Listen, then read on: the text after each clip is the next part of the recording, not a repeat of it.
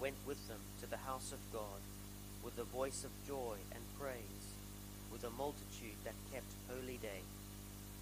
Why art thou cast down, O my soul? And why art thou disquieted in me?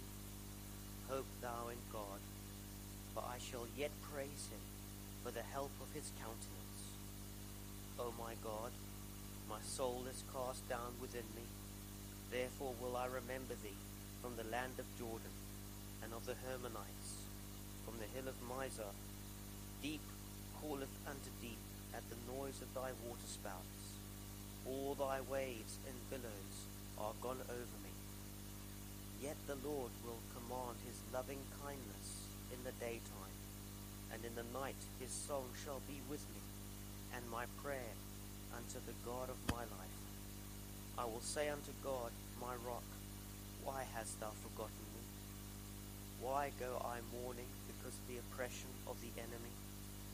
As with a sword in my bones, mine enemies reproach me, while they say daily unto me, Where is thy God? Where is thy God? Why art thou cast down, O my soul? And why art thou disquieted within me? Hope thou in God, for I shall yet praise him, who is the health of my countenance and my God. May the Lord grant a blessing from the reading of his word. Let's continue in the worship of our second hymn based on that psalm, hymn number 125. I beg your pardon, hymn number 625 hymn number 625, as pants the heart for cooling streams, when heated in the chase, so longs my soul, O God, for thee, and thy refreshing grace.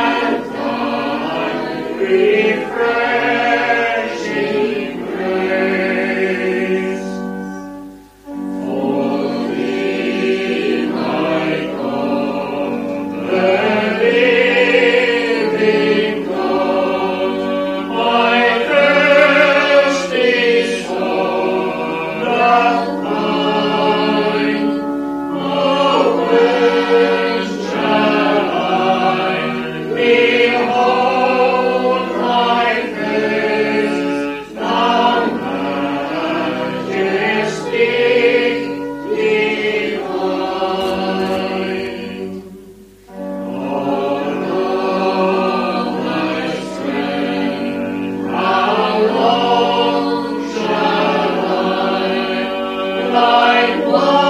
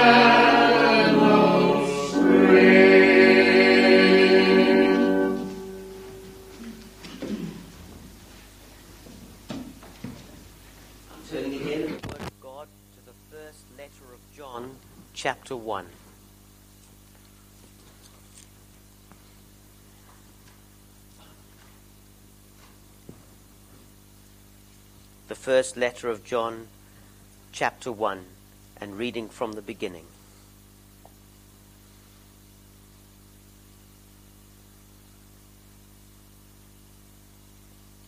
That which was from the beginning, which we have heard, which we have seen with our eyes, which we have looked upon, and our hands have handled of the word of life. For the life was manifested, and we have seen it, and bear witness, and show unto you that eternal life which was with the Father, and was manifested unto us. That which we have seen and heard declare we unto you, that ye also may have fellowship with us and truly our fellowship is with the Father and with his Son, Jesus Christ.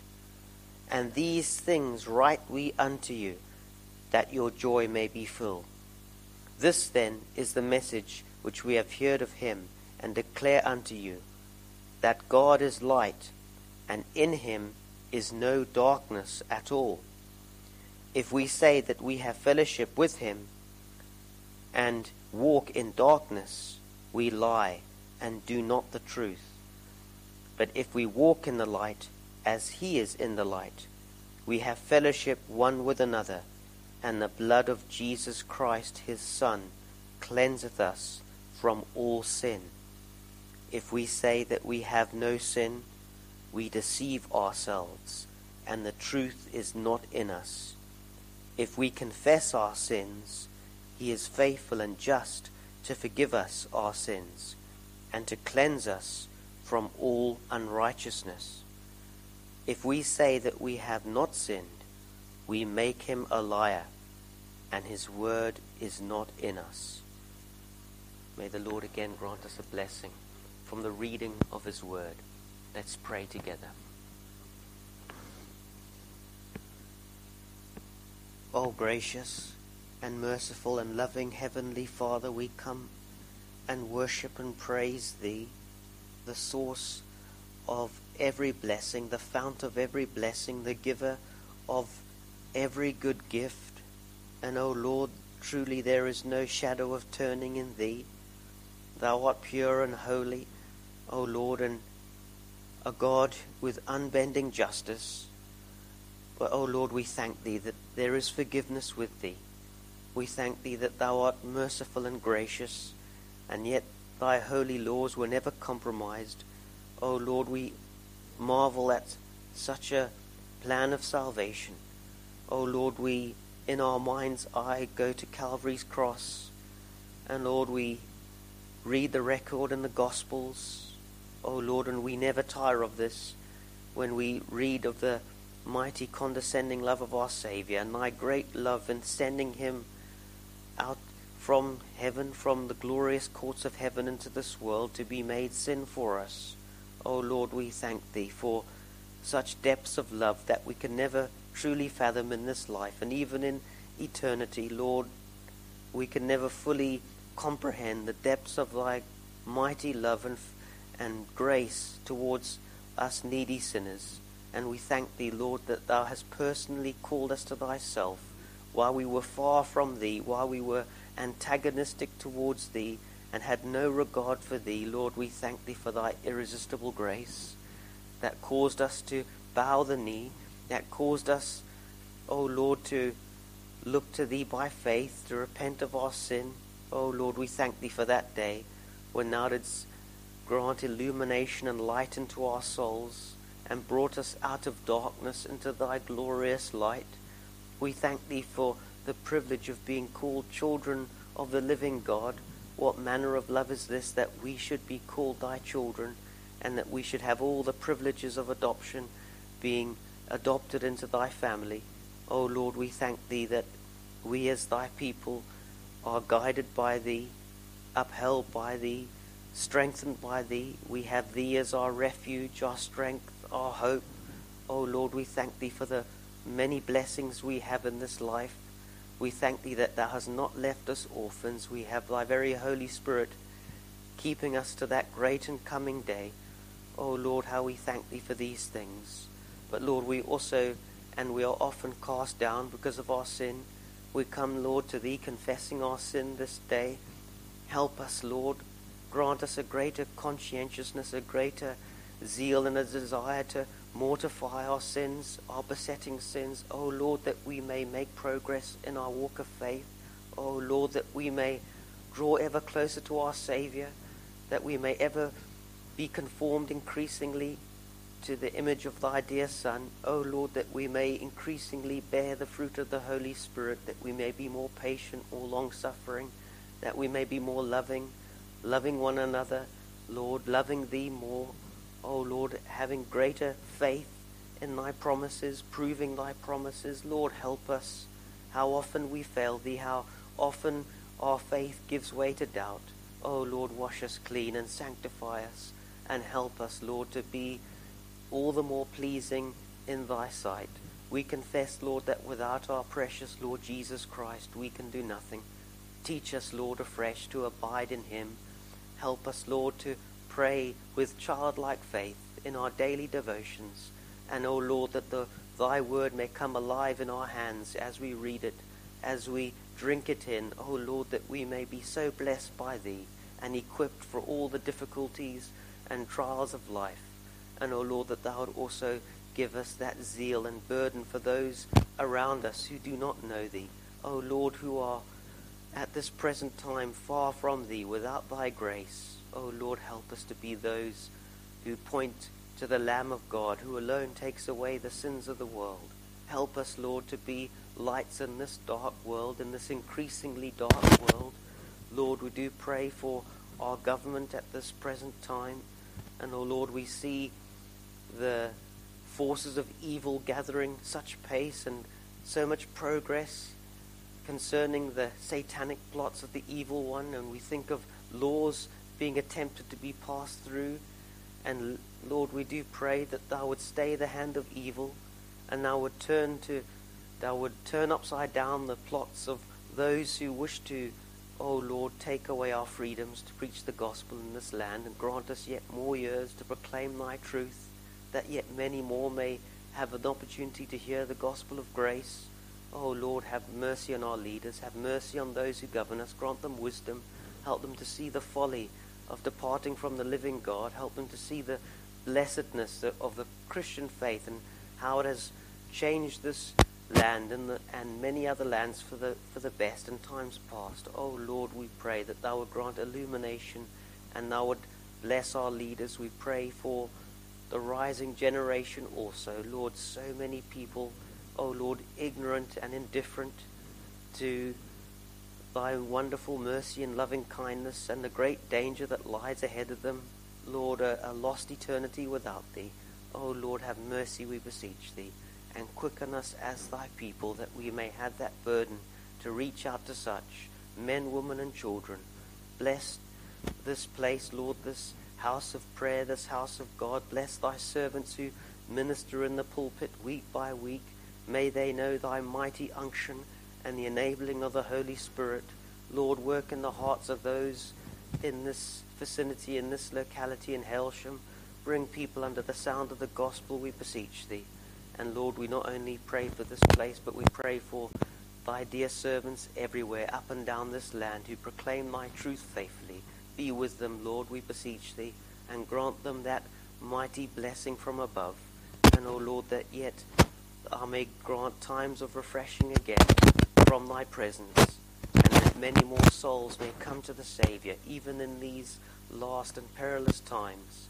Lord, we pray also for thy dear servants, our brothers and sisters in Christ, in places in the world where there is persecution, where there is war and bloodshed. Oh Lord, we pray for thy suffering people. Again, we pray for our dear brothers and sisters in Ukraine. Oh Lord, we plead with thee that thou would draw near to them and grant them thy guiding hand at such time of chaos. Lead them, guide them into safety, into refuge.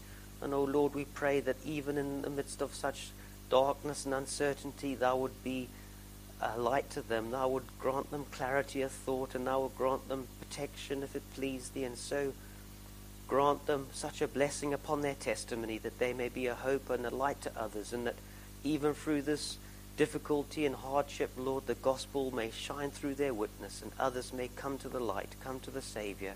Lord, we do pray that thou bring an end to this war in Ukraine and grant have mercy and restrain the hand of, of evil. Lord, we Pray also for lands where there is great hostility towards thy dear people who are in prison at this present time and even tortured for the faith. O Lord, we plead with thee that thou would draw near. Thou art a very present help in trouble to thy people in trouble. Grant them grace. Grant them such a mighty testimony. Grant them deliverance and freedom if it please thee. But, O Lord, that through their testimony thy word may not be bound and souls saved and the Savior glorified. Oh Lord, do wonderful things. And oh Lord, we do pray for thy dear people in this place. We pray for those at this present time who are going through deep trial and difficulty, those who are going through illness. Oh Lord, those who are um, troubled in mind and heart and spirit, and those who are uh, struggling with illness and all manner of difficulty. We pray for Jane. We pray for Zach. We pray for many others. We remember Jackie in prayer also. O Lord, that thou would be a mighty consolation and comfort at such a time as this. And thou would grant thy healing hand. And, O Lord, that thou would be with them and draw near to them and grant them special comfort and grace. O Lord, we bring all these things to thee, and we thank thee that thou art the God who is ever with us, who will never leave us nor forsake us. Thou art the God of all comfort. And, O Lord, as we come to thy word now, we do pray that thou would speak to us. O Lord, feed us from that bread of heaven and sustain our souls for this coming week. Lord, we look to thee, we depend upon thee, and we ask these petitions in the name of our dear Savior, the Lord Jesus Christ, and for his sake. Amen.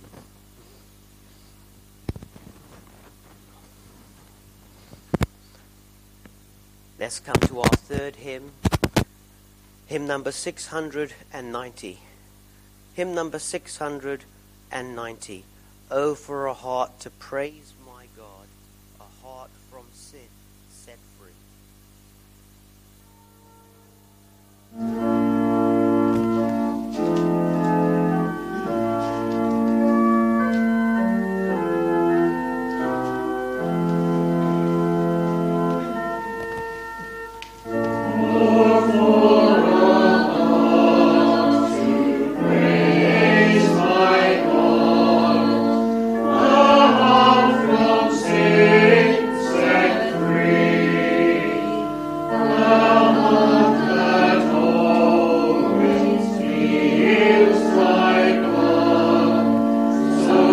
Spirit.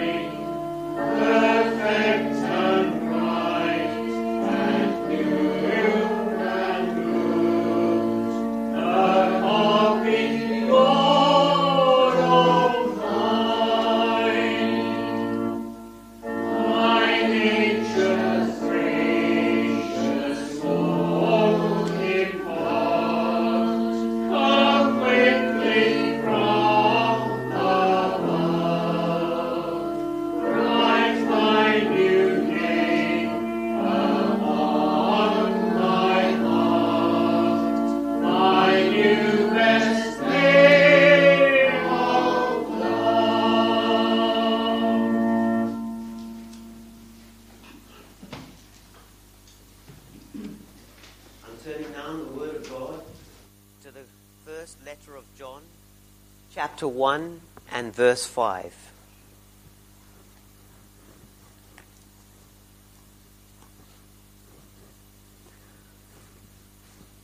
The first letter of John, chapter 1, and reading verse 5.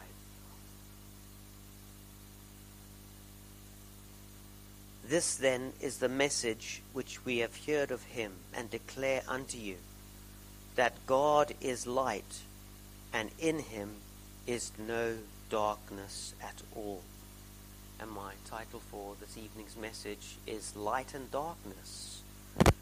Now, when we come to verses like this, um, I'm going to be dealing with uh, a few uh, from verses 5 through to uh, 7, or God willing, through to 8 this evening.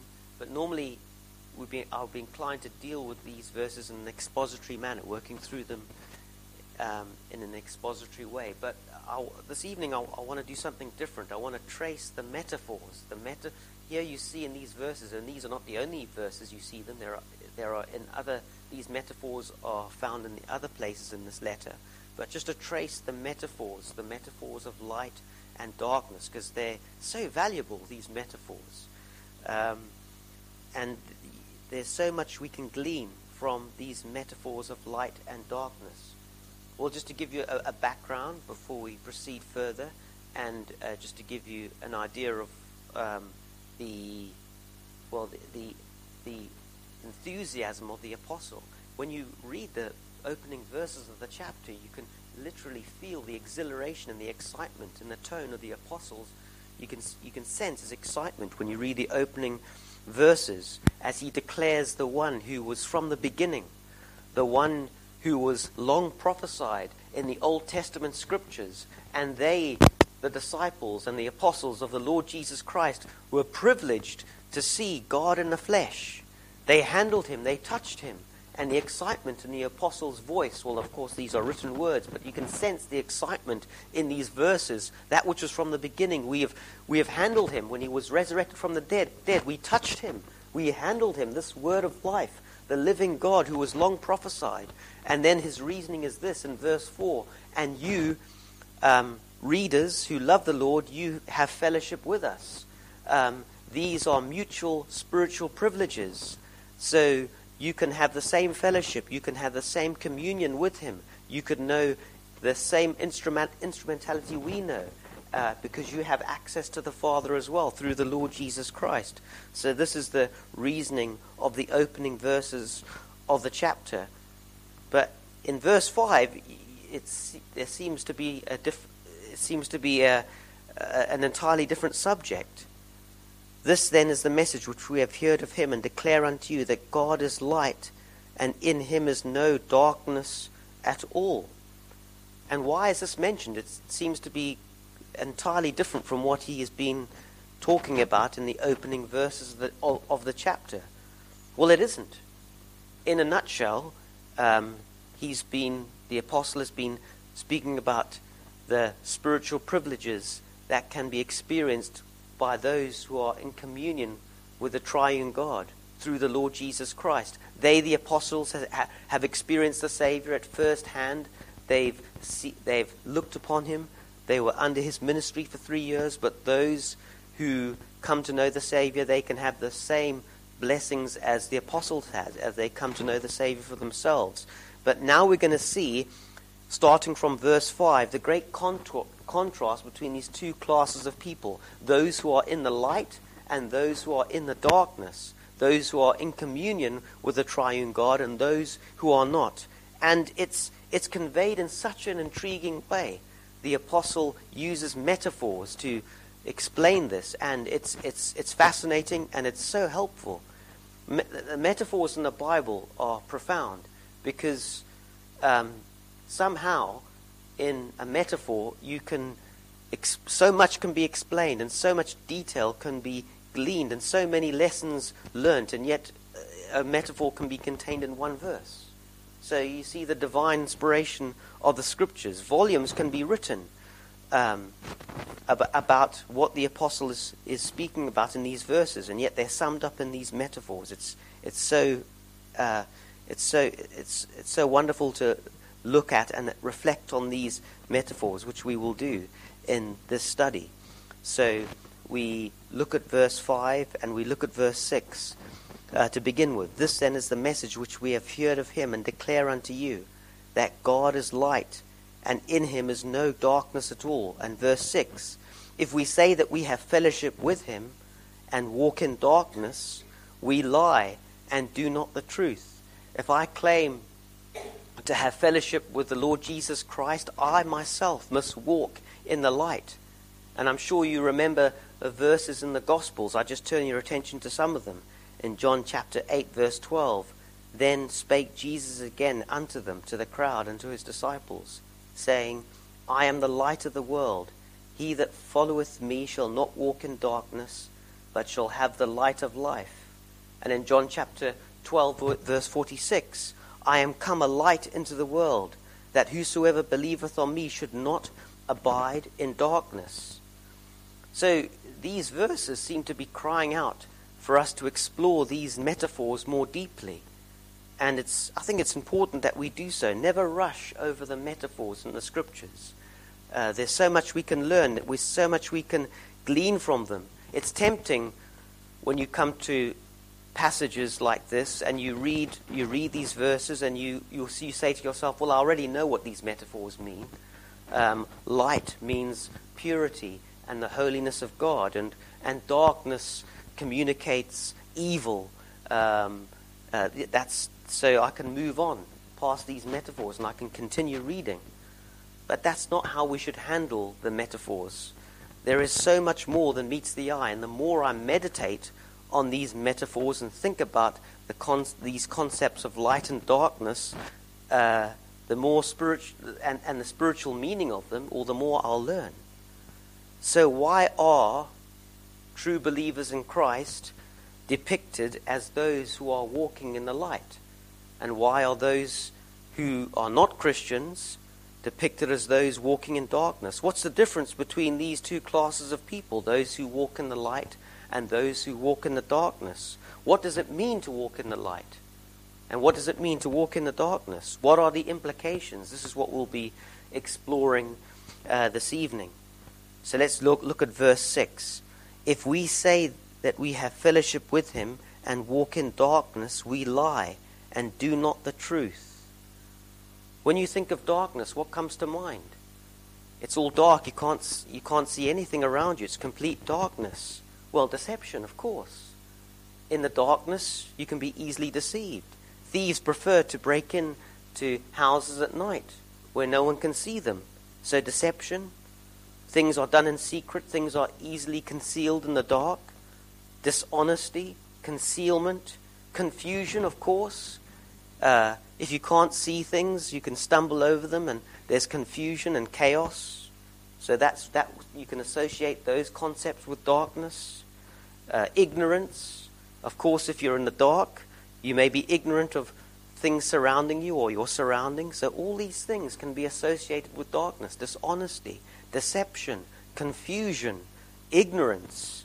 Uh, and if you, if you reflect more, you can probably think of some other, other things that are associated with darkness. And, well, we can take one of them and we can reflect upon them spiritually and we can learn lessons. For example, ignorance. Those uh, there's, there's such a thing as spiritual ignorance. That's associated, that's what it means when the apostle, that's one of the things we can glean concerning darkness. I'm, spirit, I'm spiritually ignorant if I don't know Christ. There are many dangers in life which I do not, I am in, I'm incapable of seeing because I'm in spiritual darkness. I'm ignorant of these things. And there's even those who profess faith, and yet it is clear that they are in the darkness because they, they are still conformed to this way of think, this, this world's way of thinking. They have not, their mind has not yet been illuminated by the Lord. So these people who are in darkness, they are ignorant, and this, this was the case with us before we came to Christ. They are ignorant of this self deceptive mechanism in them. Remember in Jeremiah chapter 17, verse 9. The heart is deceitful above all things and desperately wicked. And people who are in the darkness, they don't understand how deceptive their hearts are. There's this deceptive mechanism, and they don't see how serious their sin is. And because they don't see how deadly their sin is, they don't see how amazing and how wonderful the salvation of God is. In 2 Corinthians chapter 4 verse 4 we read the following, in whom the God of this world hath blinded the minds of them which believe not. Here we have this metaphor again, lest the light of the glorious gospel of Christ, who is the image of God, should shine unto them. They're in darkness. They've, their minds have been blinded by their own sin and a satanic mist. Satan operating in the world. In Romans chapter 1, we learn that our mind has been darkened by our sin and by the satanic mist, by Satan working in this world system. And we're governed by these things, but we don't understand these things. Things which are so profoundly obvious to believers, the spiritual truths which believers take for granted, and we understand these things, and they're so profoundly obvious to us, are completely missed by those who are in the darkness. They don't understand these things, and they're incapable of understanding these things because they are in the darkness. And of course, when you think about darkness, you think about deception, you think of ignorance, you think of confusion. All these concepts are associated with darkness, and that's what it means to be in the darkness. It's evil, yes, but it's also, uh, and deception, but it's also confusion. It's also ignorance and these things. And they cannot appreciate these things. And we, we take these things for granted as believers, don't we? That we can understand these things only because we're in the light. Had I not come to Christ, I would have never been able to understand these spiritual realities and these truths. For example, someone who does not know the Lord, someone who is in the darkness, they can be a renowned physicist with a, such a mighty intellect, and they uh, well, they've made wonderful discoveries in science and, and this, this type of thing. And then on the other extreme, you have someone who never, who flunked out of school, who didn't finish his schooling, and he's a street, street sweeper, and then he, he comes to the Lord. He, he finds the Lord as a savior. And that man, that street sweeper, is, can make a whole lot more sense of why things are they are, why things are the way they are in the world, than this great um, physicist, this world-renowned scientist with such a grand intellect. He can process the many issues of life in a far more deeper and profounder way. Why? Because he can see spiritual realities. He's in the light. He can understand these things. Whereas the, these people who are very clever, they are have a uh, and we admire these people who, who make great discoveries. Uh, well, mind you, there are many Christians, and there are many Christians in the past who have made most of the discoveries. But granted, there are atheists, and there are people who do not know the Lord, and they, they do they have benefited society. But yet, if they don't, if they're not in the light, they don't understand the rudimentary, basic things which hold a society together and uh, cause so much blessing, even to those who are not Christians. You think of rising crime and depression and growing suicide among young people, not just young people. And what's the solution from the great intellects of this world and the philosophers of this world and those who make these decisions? What are, what, what are the solutions? Well, we need to we need more police on the street and we need uh, cr- to create more jobs for young people and we need uh, to support these charities, uh, these sporting charities and these charities that activity based charities to get the young off the streets. This is what we should do. Well, friend, we know better than that. It's, it's like giving someone with a life threatening disease a paracetamol. You know, it may anesthetize the pain, but that's not the solution to the problem. But these great intellectuals, and they're very clever and they're very capable in many, in many areas, but it's so clear to us who are in the light what the real problem is. Society and individuals desperately need the gospel. They need heart surgery. That's the issue. That's the real problem. And if, if the Bible was respected and in schools and in society, we wouldn't need a, the fraction of we, we would only need a fraction of the police on the streets than we do now. And but those who are in the darkness, they just can't simply see this because they are in the darkness. In fact, the, gos- the gospel is, isn't even an option on the table for the solutions and the ills of society. Doesn't it re- remind you of the Pharisees in, in, in the day of Christ when, when um, the Lord rebuked them by saying, The stone, the, the stone which the builders rejected has become the, the head of the corner. And that, that's, what, that's what our uh, lead, uh, those who govern over us and, the, those, and the, those who, the trendsetters of this day, that's what they're guilty of. They discard the gospel as, and, they, and they repudiate it, and they think this is the last thing that we need, and yet they do not realize this is the head of the corner. This would radically change society for the better and people's lives, and yet they discard it um, because they are in the darkness. And also, I've already mentioned this deception and concealment, deceit. This is associated with darkness also. Why do people reject this wonderful message of salvation, that they can be reconciled, that they can have everlasting life. Why would anyone want to reject a message like this? Well, without the grace of God, we would all do this. We would all be antagonistic towards the truth. But why? Well, because there's no evidence for the Bible. Or because science has proved the Bible and God to be wrong. Well, of course, that's ridiculous. But that's what people say. And this is, this, this is the self self deception, self deceptive mechanism operating in the human heart again. They're being dishonest. And maybe they're not, fully, they're not fully aware of this, although deep down they're aware that they're being dishonest. They're not the, they, they don't realize that it's not an intellectual problem, but it's a moral problem. This is the condemnation that light has come into the world, and men love darkness rather than light because their deeds are evil. I will not come to the light because I don't want my lifestyle to be changed. That's the ultimate reason all the time. It's never an intellectual reason. When someone tells you, I cannot believe the Bible, there's no evidence. I cannot believe God, there is no God, there's no. That's that. Well, they don't realize that they're. Well, they, they, they haven't thought things through and they're being dishonest. It's always a moral problem. So there's deception. This is what it is to be in darkness. I, am deceiving myself.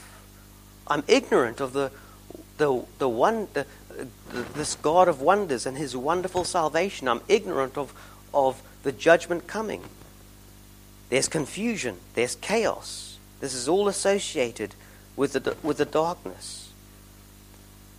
Uh, so, and then there are those, there are many, and I used to be in this category, there are those who profess to know the Lord and yet they're in darkness also because they're trusting in their own goodness, they're trusting in their own efforts. I, I mentioned this in part this morning. Um, religious duties. And yet, verse 8 warns us about this. If we say that we have no sin, we deceive ourselves, and the truth is not in us. It's not that people say that they're sinless. No one says that, and that's not, the, that's not what, really what the verse is saying. But my sins don't really deserve hell. I'm not that bad. My sins are not so bad that I need saving, that I need that nothing there's nothing in me to commend me to God. I'm not that bad. Well if I if that's my attitude, then I'm calling God a liar. I'm accusing God of being a liar. My sins are so bad that Christ had to descend us. if anyone was to be saved, God had to do something. It has it has to be a gift entirely. But those in the darkness, even those who are religious, they don't understand this. They can't see this. They don't realize that there needs to be genuine repentance and trusting in the Savior completely. Um, so these these are so important. These things are so important to, to grasp. Walking in the darkness. Um, we, we associate walking, well, when you think about walking, unless we're sitting down, we're always walking. So, those in the darkness, it's a perpetual state of being. It's not as if I've, quick, I've stumbled into a dark alley and I quickly see myself in the darkness and I, I walk out of it. No, to be in the to, to, to be as someone who is in the darkness, it's a perpetual state. I'm always in the darkness. I'm lost. But now let's look at verse 7. Those who walk in the light. Verse 7. But if we walk in the light, as he is in the light, we have fellowship one with another. And the blood of Jesus Christ, his Son, cleanseth us from all sin. So there's this wonderful metaphor of being in the light. Everything is seen in the light, everything is crystal clear, nothing is hidden. So this speaks of honesty. How can you conceal something in the light? This speaks of honesty, of course. It speaks of holiness. It speaks of transparency. It speaks of direction and clarity. Of course, if you can see everything clearly, you can, you can be easily directed. There's clarity, there's direction, a clear sense of direction. Imagine when I was, when I was growing up, when I was, when, when, I, when I was a child, I, I, I was scared of the dark, and I, I used to stay up very late into the night, and my mother would walk in, and she would, to her shock and horror, she'd see that I'm still awake. And I was longing for the, for the, for the morning to come. And, um, well, this suggests hope, the hope of the dawning of the day. You're hoping for the day, the, the, the day to come, and you feel the warmth of the sun's light. This suggests peace of mind and security because the dawning of light the dawning of the light of the new day chases away the fears that are associated with the night. So, all these things we can think about when you consider the metaphor of light. And this is what God has done for us. Let there be light. I was in darkness, and God commanded this shaft of life to shine through, shine into my life. And for the first time, I saw my sins for what they really were. I was in darkness. I didn't, under the cover of darkness, I didn't realize how deadly my sins were. But God commanded the light to shine in my life, and I saw my predicament for how for what it really was. And in panic, I fled to Christ. So, this is what God has done for our needy souls. And initially, when I was exposed to the light, well, the, the guilt was unbearable, and I felt worse. But from that same source of light, I experienced the warmth of God's love melting away my resistance, my hostility, my fear. Now, there, there, there, may be friends who challenge the notion of Christians walking in the light. They may say, well, it says here in, in verse 6 if we say that we have fellowship with him and walk in darkness, we lie and do not the truth. In verse 7, but if we walk in the light as he is in the light, we have fellowship one with another, and the blood of Jesus Christ, his Son, cleanses us from all sins. The notion that, that, and someone may be challenged to say, well, Christians are seen here as those who walk in the light and everyone else is in the darkness. That's a bit unfair. Christians aren't, aren't sinless, they, they commit sin. So why are Christians classified as those walking in the light and everyone else is in darkness? What is the Bible's answer? Well, by Christ going to Calvary's cross, he went to Calvary's cross to be punished for the sins of all those who come to him for forgiveness and everlasting life. For we're justified through the shedding of the precious blood of our Lord Jesus Christ. But it must be emphasized, and this is so important, it must be emphasized that the evidence of our justification can be seen in the drastic change in our attitude and relationship to sin. It's, and and, and this, is an, this is an important point I make. Before I was a Christian, I used to justify my sin all the time. Uh, Christians can justify their sin, and, they, and the Holy Spirit can be withdrawn for a season, and they can know the Lord's chastising. But generally speaking, Christians don't justify their sin. They come to the Lord for cleansing. And if I'm a blood bought child of God, my relationship to sin is entirely different. I hate my sin. I can't stand my sin. I don't justify my sin like I used to. I'm not comfortable with my sin as I used to be. I used to love my sin. I used my sin used to be my constant companion in my attitude and in my and in my actions, but not anymore. Now that I've come to the light, I see how deep the corruption is. And my relationship with, with sin has changed forever. I now hate it. And I continually come to the Lord daily in prayer, unburdening my soul, seeking grace at the mercy seat, longing for cleansing. And over time, by God's grace, I'm being sanctified, I'm being changed, I'm drawing closer to Him. This is this process, of course, we know well. It's, it's, it's sanctification. I'm being made more holy as the years advance. Well, this is the will of God in our normal darkened state, we would never view sin in this way. We would never be troubled by our sin. And, and we, we as Christians are troubled even by the, our thoughts and our thought life. But we would never, in our darkened state, think like this. It's only because of God's grace, by bringing us to, into the light, that we now strive against sin. And the war has been initiated. This is by God's illuminating grace and calling us out of darkness. we now see the spiritual warfare. Well, let's look at verse 7 again. These words are so precious, but if we walk in the light, as he is in the light, we have fellowship one with another, and the blood of Jesus Christ, his Son, cleanseth us from all sin. Whereas we draw to conclusion, we dwell upon the grace and the mercy which we experience in the light of God's countenance. In Psalm 27, verse 1, we read the following The Lord is my light and my salvation. Whom shall I fear? Maybe, and this happens to Christians, this happens to all Christians from time to time, maybe I'm bitterly disappointed with myself. And I'm exceedingly cast down. I'm profoundly aware that if I do not abide in the vine, if I do not cleave to my Savior, my, over, my besetting sins will get the better of me. And, and maybe you are cast down this evening. You're, you're frustrated with your failure as a Christian.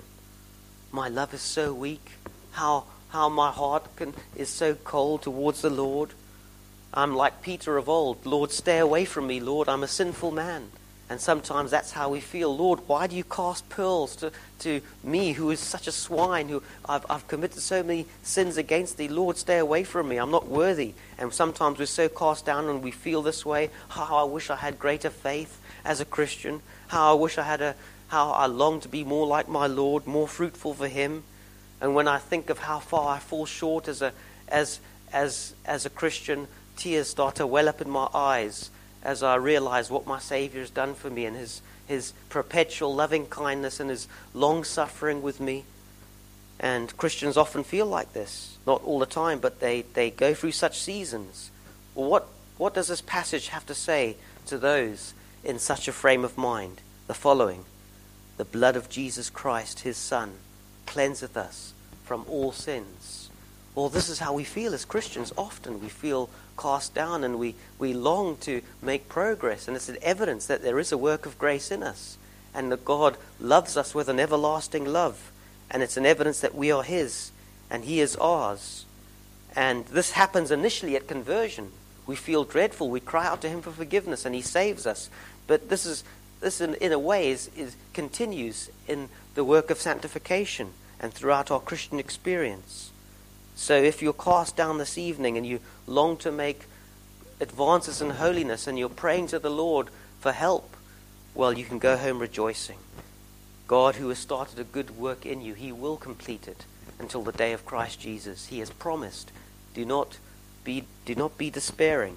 Know that the Lord is with you. As the bridegroom rejoices over the bride, so your God rejoices over you. He has a jealous love over you, and he will never leave you nor forsake you. None shall pluck them out of my hand. God has a jealous care over each and every one of his children. He is a God that cannot he is a God that cannot lie. And when I think about these things, when I think about all that my Savior has done to procure salvation for me at such a great cost, and how he bears so long with me daily with the many grievances as a Christian, or my sense of gratitude and what I owe to my Savior for such amazing grace. Well, may this compel us to strive against sin all the more and have a greater zeal to serve Him than ever before. Well, well, these are just some of the lessons we take away from these uh, wonderful metaphors. Think about the metaphors, not just light and darkness, but whenever you come across a metaphor in the, in the Bible, think about the metaphor think about what concepts come, come to mind and you apply them spiritually. And, and there are wonderful lessons here to be learnt. And these are just some of the lessons we glean from these wonderful metaphors. And may the Lord bless us all as a result. Amen.